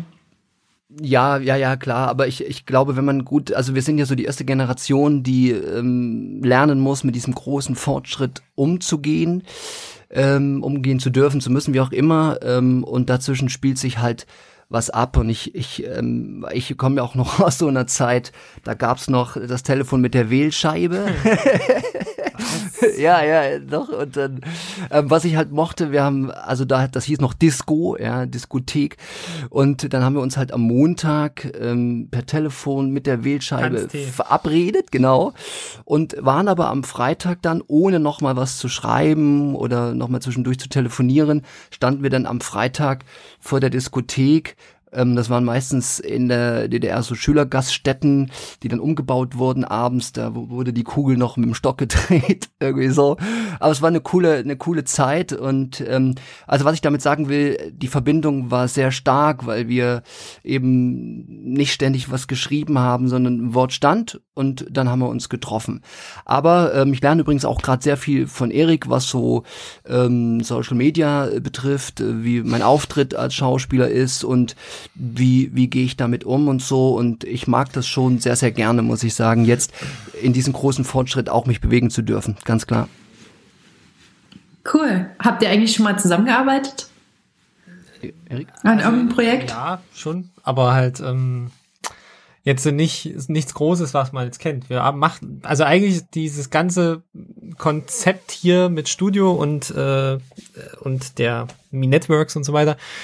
Das ist eigentlich ein Projekt, was man ein bisschen als Kommune bezeichnen, als Künstlerkommune bezeichnen könnte. Also wir sind ähm, jeder, der hier irgendwie aus und eingeht, hat mit dem anderen schon mal in irgendeiner Art und Weise irgendein Projekt zusammen gemacht. Ähm, Mike und ich drehen öfters mal jetzt was, also sein, äh, sein Kabarettprogramm. Wir hatten auch ein eigenes Kabarettprogramm. Ähm, ansonsten, äh, also an dem wir gearbeitet haben. Ansonsten ähm, ist Mike ja auch als Sprecher tätig und kommt bei gewissen Studioprojekten auch mal zum Einsatz. Äh, Ja, das glaube ich sehr gerne. Er hat eine sehr angenehme, warme, äh, volle Stimme irgendwie. das merkt man Dankeschön. gleich. Danke. Gerne. Genau, und deswegen kommen da schon immer wieder mal Projekte zustande. Ne? Also jetzt vor richtig von anderen Leuten angefragt worden, wo wir dann zusammengearbeitet haben, das haben wir noch nicht. Aber so, wir schießen uns so die Projekte immer so Ja. zu, was halt so grad ist, was halt so kommt. Und ihr arbeitet auch viel bei euch in, dem, in den Studioräumen. Genau, das Zusammen. sind quasi unsere Oder seht euch öfter mal. Ja, also ja, genau. Wir essen halt auch. Wir sind ja Freunde. Also es ist ja, ist ja nicht nur, dass wir, hey, moin, äh, mach mal das, mach mal das, sondern äh, genau. Also wie, die Leute kommen halt hier, gehen hier rein und raus und ähm, manchmal verquatscht man sich, manchmal trinkt man Kaffee zusammen, manchmal kocht man hier zusammen und ähm, was so Studioarbeit und Projekte angeht, da kommt halt auch irgendwie im, im Vorbeigehen, hier kannst du mal und würdest du mal und äh, aber das ist mit allen hier im Prinzip so. Also alle Produktionen, die wir so machen, äh, oder die ich persönlich von mir jetzt mache, von meinen Projekten, äh, da ist immer irgendjemand hier aus den Räumen, auch wenn er nicht Teil der Band zum Beispiel ist, äh, irgendwie integriert. Ne? Ob jetzt Bläser oder Bassist oder, oder Sprecher. Ja, das ist ja auch so ein Ding, dass man sich irgendwie, das ist Musiker und Künstler generell in so relativ überschaubaren Städten, irgendwann kennt man sich alle untereinander. Außer halt, außer den Mann mit dem großen C am Anfang, den, äh, den, kennt hier keiner. Wer ist der Mann mit dem großen C? Ah, ah, jetzt, ja, natürlich. Ja, ja, klar. Er traut Ja, es sich ich- einfach nicht auszusprechen, der Erik. Ja, die kann ruhig mal laufen. Das ist schon äh, völlig, völlig okay. Ähm, ich, wir haben letzt, ich habe letztes Jahr das Studio übrigens, weil wir gerade beim Thema Studio sind, das ist sehr für mich genutzt, weil ich eben letztes Jahr mein Kabarettprogramm hier geschrieben habe. Das hatte am 19. Oktober in einem Theater in Erfurt ähm, Premiere. Und Kann man das sich jetzt noch angucken zurzeit? Ähm, nee, ich bin ab, abgespielt. Ab- Darf ich hier ein bisschen Werbung machen für mich? Ja, natürlich. Das Ja. wollte ich dir jetzt auch gerade an, anbieten, tatsächlich. Cool. Go ahead. Wir haben jetzt im Zuge des Hohen Cs ähm, ein, ein Video gedreht. ähm, für, also die Figur heißt Psychiater Lübke klärt auf. Das kann man auf YouTube finden unter Psychiater Lübke klärt auf, Folge 1.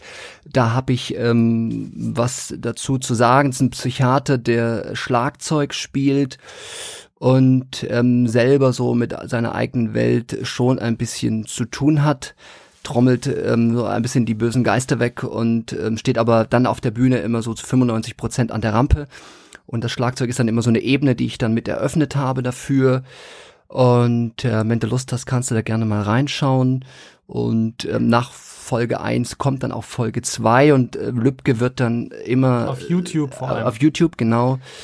Und Lübcke wird sich dann immer jetzt Leute einladen äh, auf seiner Couch. Und ähm, das machen wir übrigens auch hier im Studio, das wir hier im Studio produzieren. Erik wird Kamera führen und auch zu Gast sein übrigens.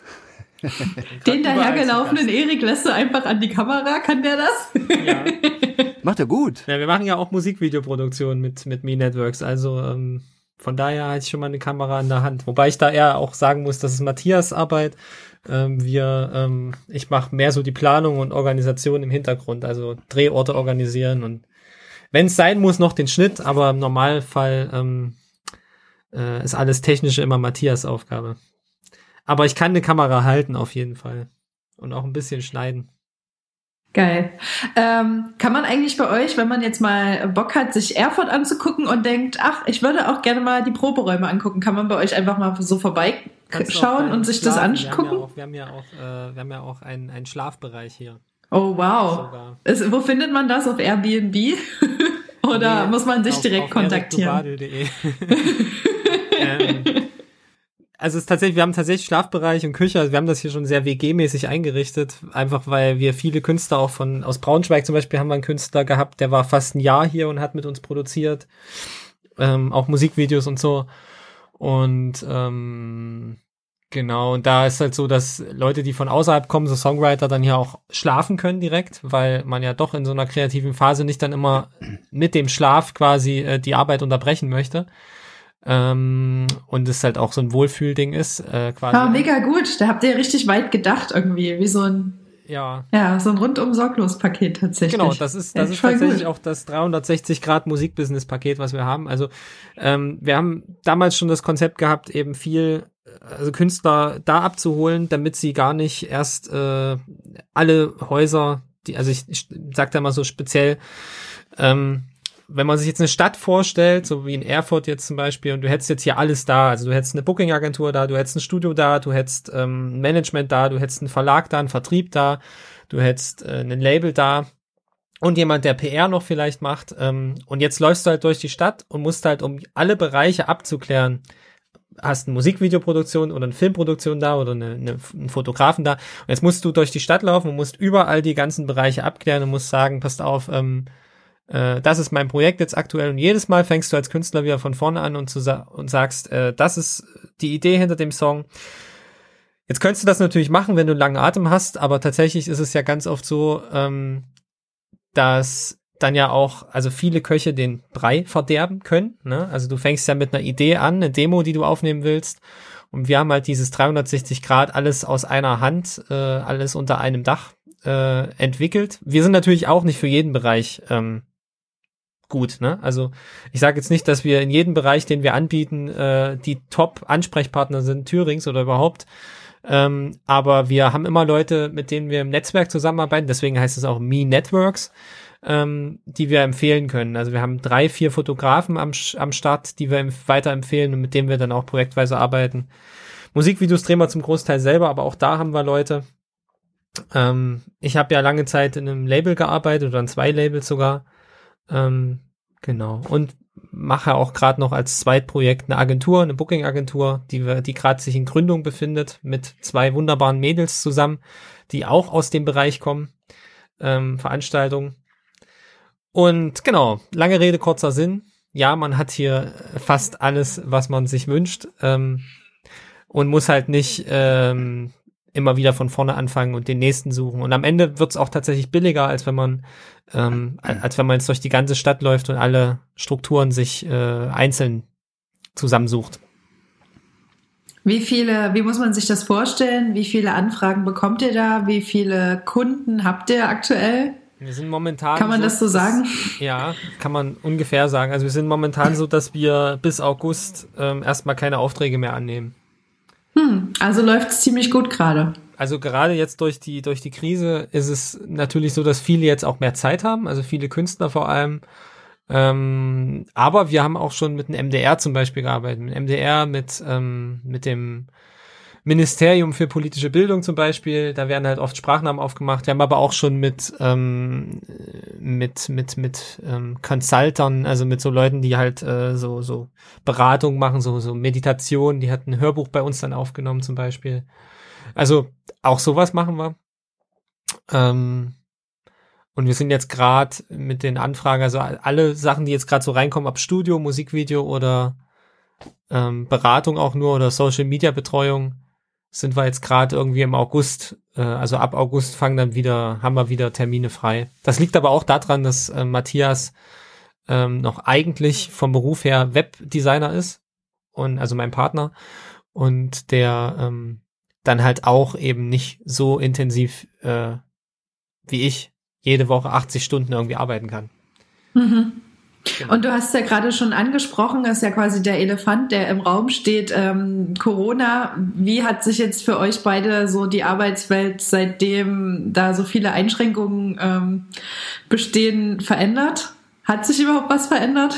Mm, naja, verändert hat sich, dass man gerade nicht auf einer Bühne stehen darf oder eben vor einer Kamera, wobei ähm, wir trotzdem vor einer Kamera stehen oder jetzt auch mit dir das gute Gespräch führen dürfen. So, das erhalten wir uns, das kriegt man ja auf Social Media jetzt mit. Viele Kolleginnen und Kollegen im ganzen Land ähm, schreiben gerade ganz fleißig und produzieren zu Hause, ähm, spielen Gitarre, Klavier, schreiben Texte dazu. Ähm, das ist der positive Nebeneffekt, dass wir gerade, ich schreibe auch gerade wieder extrem viel, das neue Programm für Lübcke und so. Und ähm, das ist gerade so der positive Nebeneffekt, ähm, dass man jetzt in so eine extrem kreative Phase ein, eintauchen darf, weil die ganze Welt so in Stille ist. Ähm, ich finde die Stille ganz, ganz gut, weil jetzt alle ähm, mal ein bisschen zur Ruhe kommen. Ähm, und natürlich ist für uns freiberufliche Schauspieler, Musiker ähm, und so weiter, alle, die in diesem Beruf, in diesen Berufen unterwegs sind, die wirtschaftliche Frage eine große Frage. Also wie, wie halten wir das jetzt? Und, und wir verdienen alle gerade ähm, nichts, aber die Bundesregierung hat ja ein Riesenpaket jetzt ausgeschüttet. Hat das gut für euch funktioniert, das zu beantragen und das zu bekommen? Wie, wie ist es gelaufen?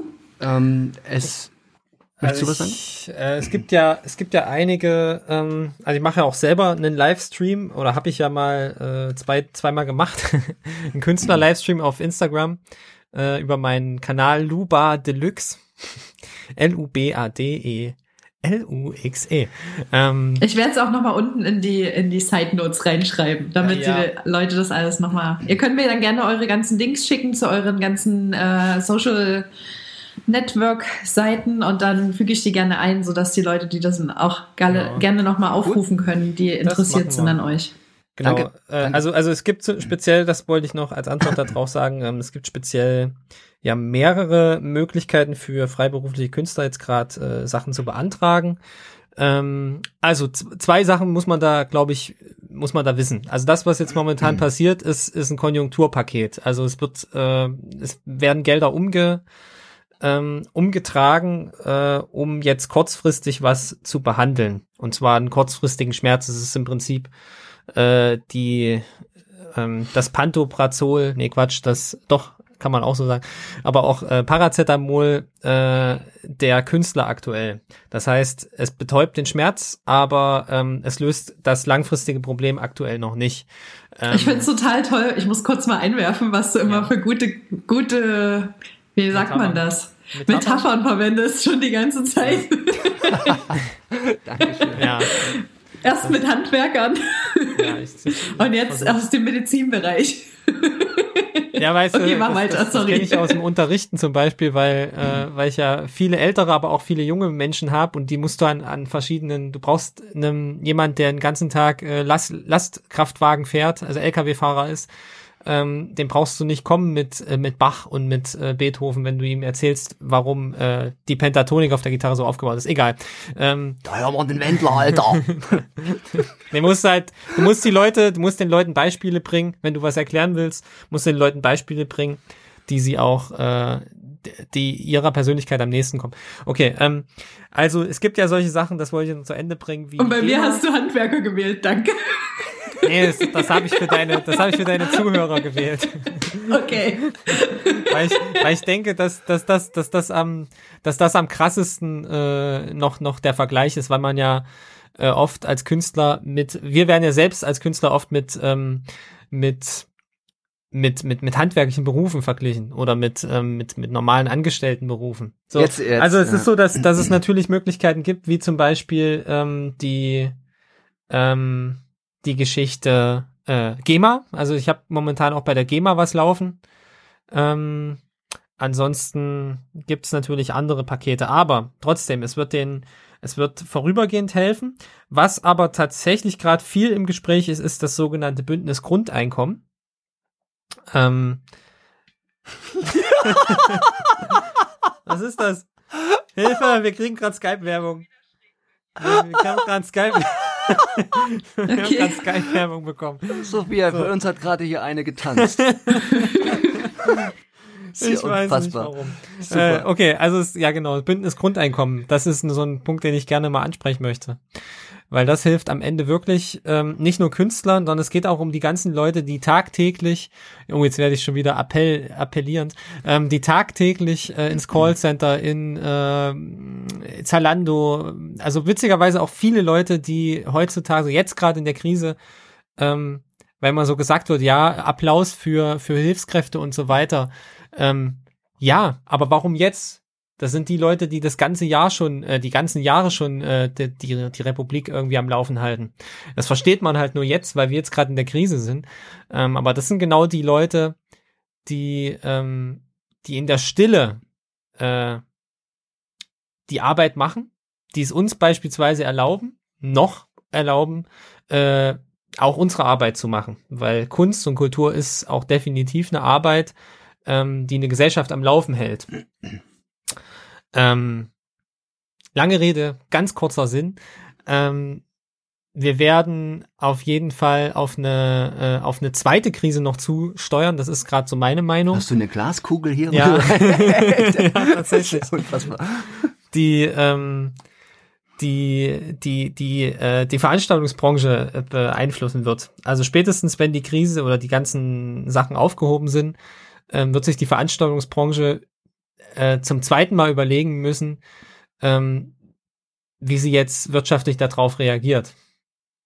Ich denke auch, dass der Markt ne, auf eine gewisse Art und Weise dadurch bereinigt wird. Also das ist natürlich für viele kleine Unternehmen, die jetzt von dieser Krise quasi geschluckt werden, ist das natürlich richtig scheiße.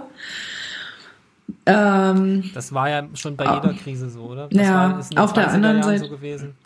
hm.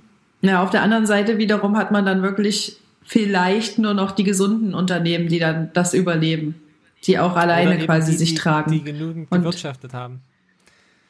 Oder so. Was halt wichtig ist, dass jetzt der Mittelstand ähm, äh, unterstützt wird, weil da gibt's jetzt auch Milliardenpakete, die verabschiedet sind. Und ähm, diese, also diese etwas kleineren Läden, die Mittelständler, die müssen sie erhalten, weil die ja in jeder Stadt, ähm, in, in der City sozusagen, ähm, das, das bunte Leben ankurbeln. Also, weißt du, so Cafés, Restaurants, ähm, Friseure, so ganz wichtig auch überhaupt. Also also diese Läden müssen sie einfach erhalten. Da müssen sie schauen, dass sie jetzt ähm, Geld äh, Gelder reinschieben und es bleibt jetzt echt zu hoffen, dass sich das bald ähm, entlüftet für für alle, weil auch die ganze Filmbranche alles liegt gerade brach. Ich bekomme immer über mein Portal Crew United, die schicken immer jeden Tag so Mails zu und unterrichten auch immer so das Business, ähm, wo wir gerade stehen, so dass die Gelder verabschiedet sind, dass es aber gerade doch gar nicht so einfach ist, an die Gelder zu kommen, weil wir in Deutschland wieder so einen riesen Behörden äh, so ein riesen Behördenapparat sind und es wieder dauert, Zettel auszufüllen. Der Schweiz zum Beispiel geht's wieder schneller.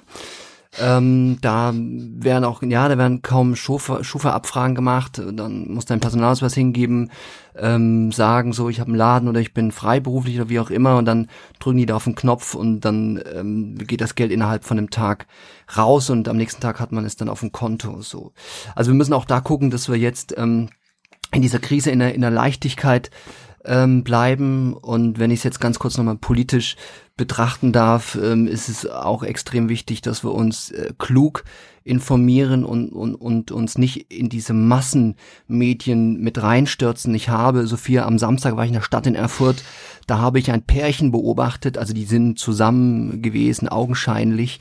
Und äh, die waren so Anfang, Mitte 50 und er wollte seine Frau einfach umarmen. Also weißt du, einfach, einfach so und sie so, nee, ja, 1,50, geh weg. So.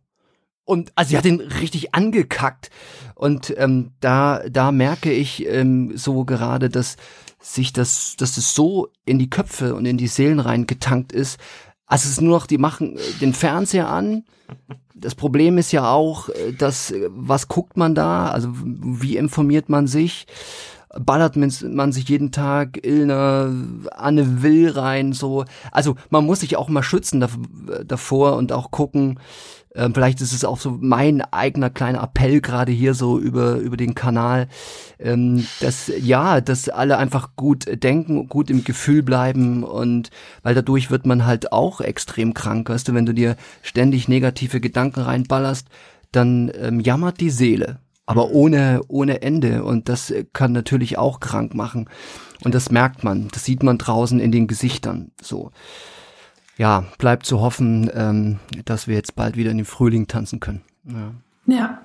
Und ihr habt aber gerade trotzdem noch laufende Projekte. Also du hast ja schon gesagt, Mike, dass du jetzt gerade ganz viel schreibst und ja. äh, die Zeit nutzt, um quasi so kreative Sachen vorzubereiten, die vielleicht irgend irgendwann mal, wenn das vorbei ist, dann in die Tat umgesetzt werden. Gibt es trotzdem, also habt ihr gerade null Einkommen oder wie, wie muss ich das verstehen? Also ihr habt ja bestimmt auch aus anderen Dingen vielleicht noch äh, Cashflow, mhm.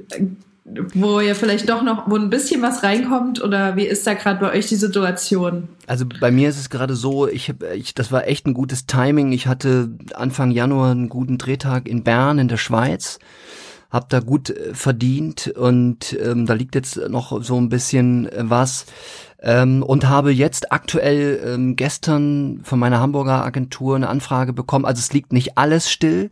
Ich habe jetzt eine moderatorische Anfrage bekommen ähm, für, für den Kunden meiner Agentur, wo ich, deswegen bin ich übrigens heute auch hier im Studio, weil ich das nachher einspreche über Teleprompter. Ähm, das ist ein, ein E-Casting. Die Agenturen arbeiten ganz oft jetzt mit E-Castings.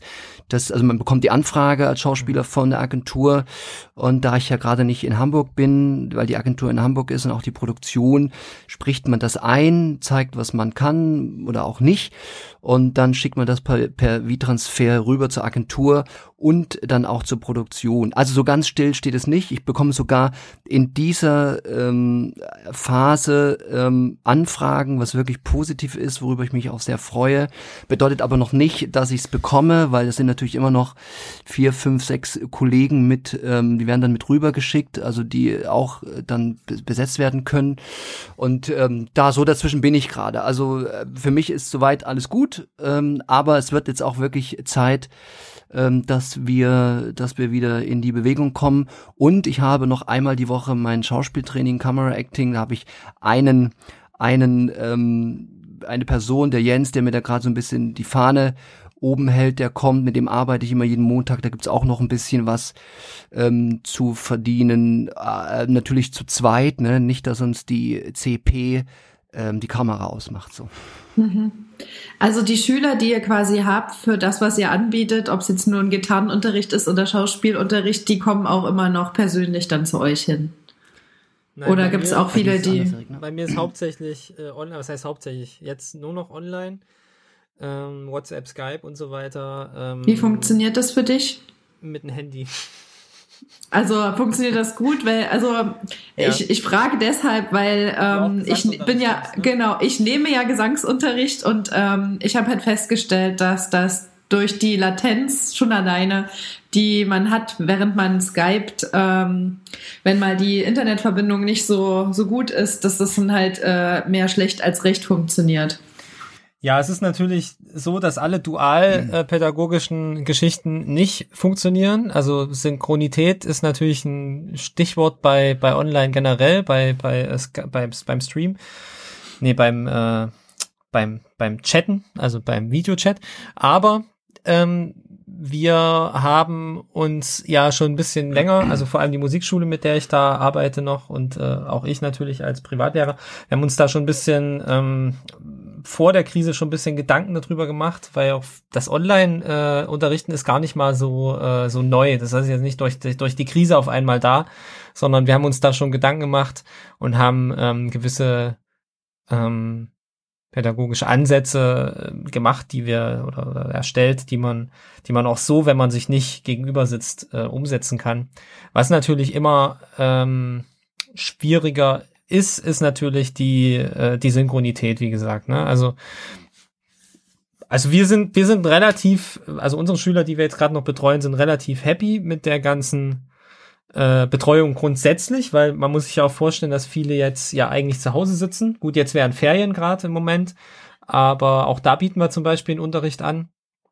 Ähm, entlastet natürlich auch stellenweise die, die Eltern, weil die können ihre Kitties ins Zimmer schicken und die machen eine Stunde was für ihr für ihr äh, für ihre Bildung weiterhin und sitzen halt nicht nur vorm, vorm Netflix und, und vor der Spielekonsole.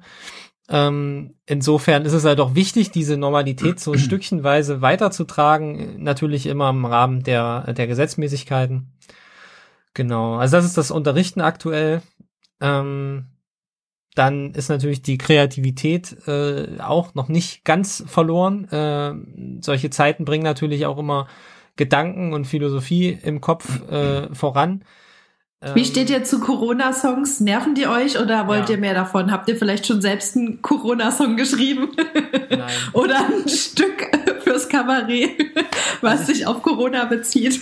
Ja, ich halte es für sinnvoll, wenn sich Künstler damit befassen und wenn, wenn sowas rausbringen. Ich hab, musste auch das eine oder andere schon mal schmunzeln. Was ich ganz witzig finde, ist diese ähm, äh, Corona-Hits, äh, ähm, ich weiß gar nicht, also, ja, so ja, die habe ich auch gefühlt von zehn Leuten zugeschickt bekommen ja. auf WhatsApp. Da kann ich drüber lachen. Alles andere ähm, nach dem fünften, sechsten, siebten, achten Corona-Hit, der, der jemand, den jemand veröffentlicht hat und geschrieben hat, ähm, schaltest du dann auch ganz gern mal die Timeline auf Facebook aus ähm, oder meldest dich ab. Also ich, ich persönlich kann da momentan nicht mehr so viel mit anfangen. Das war am Anfang noch ganz lustig. Das glaube ich, wie mit jeder Satire.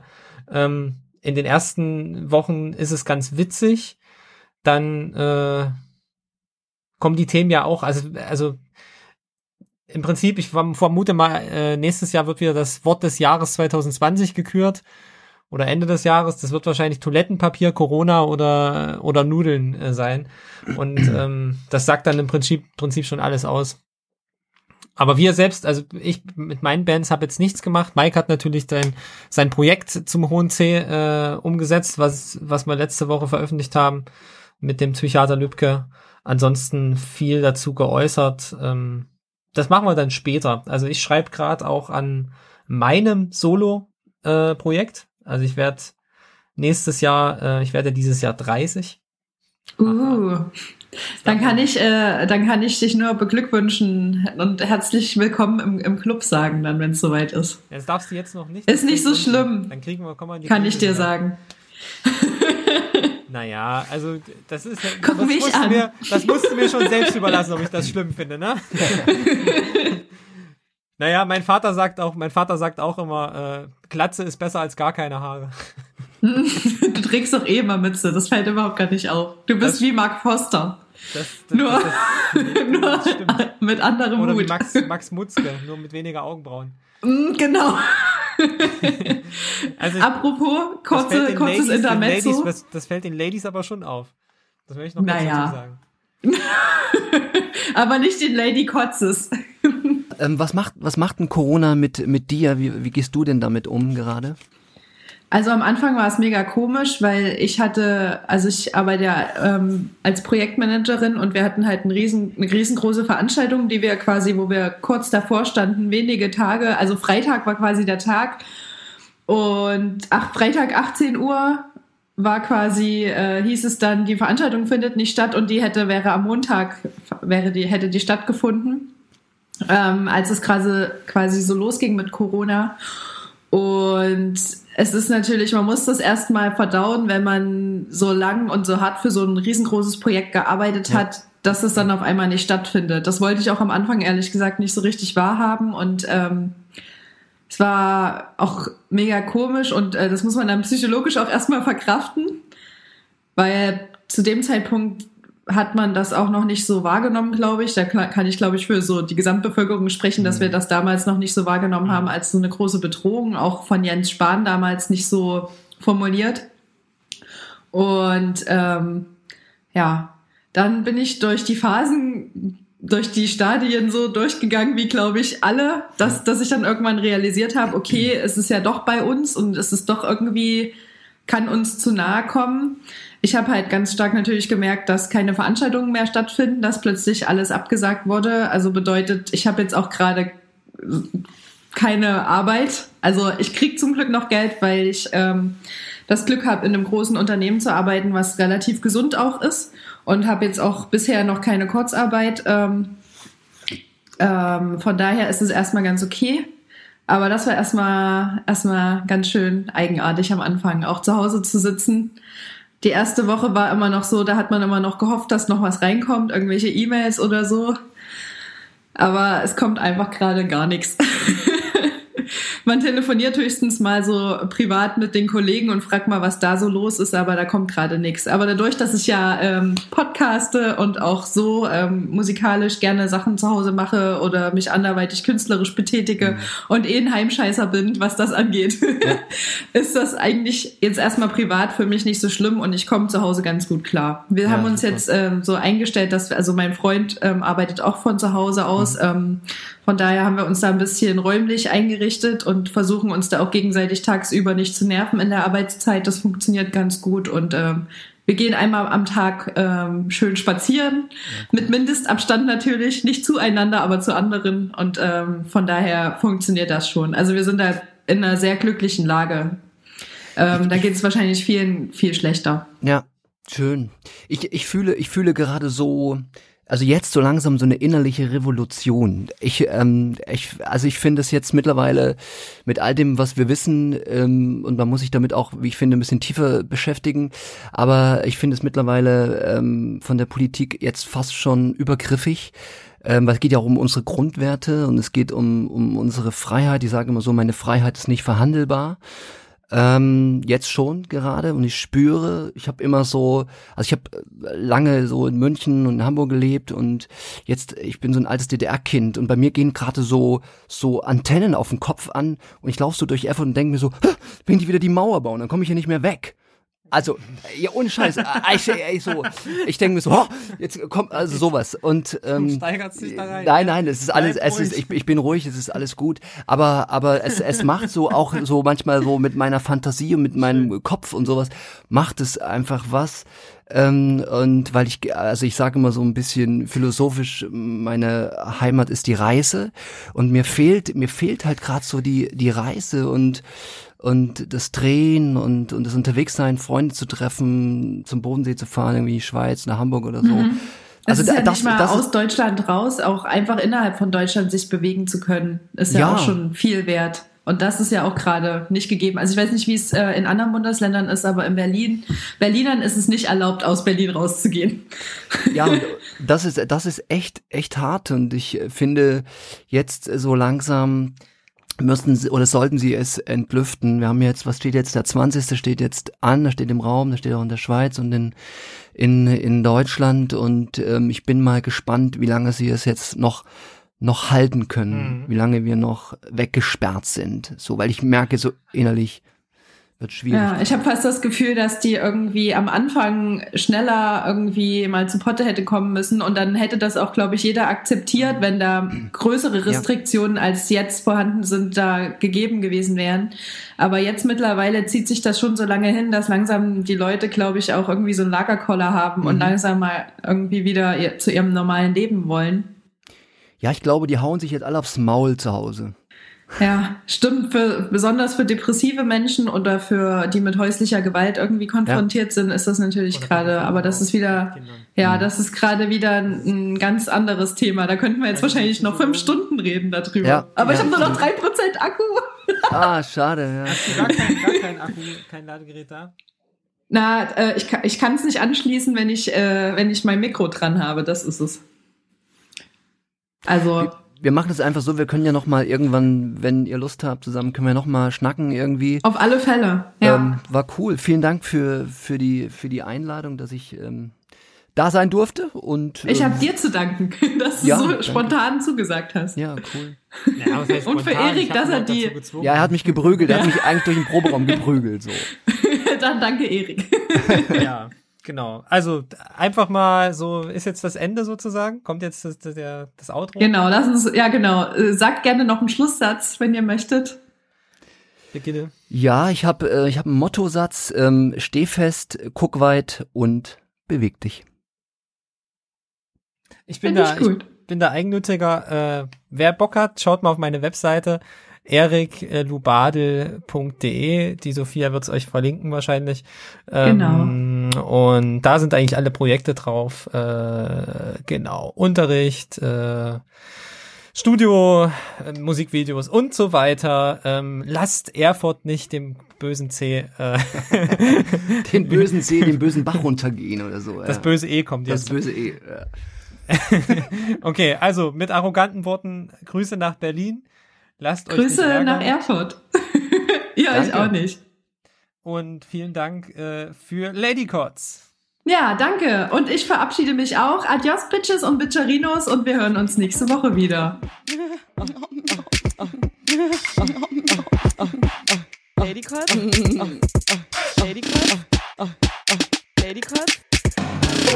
Und vorbei.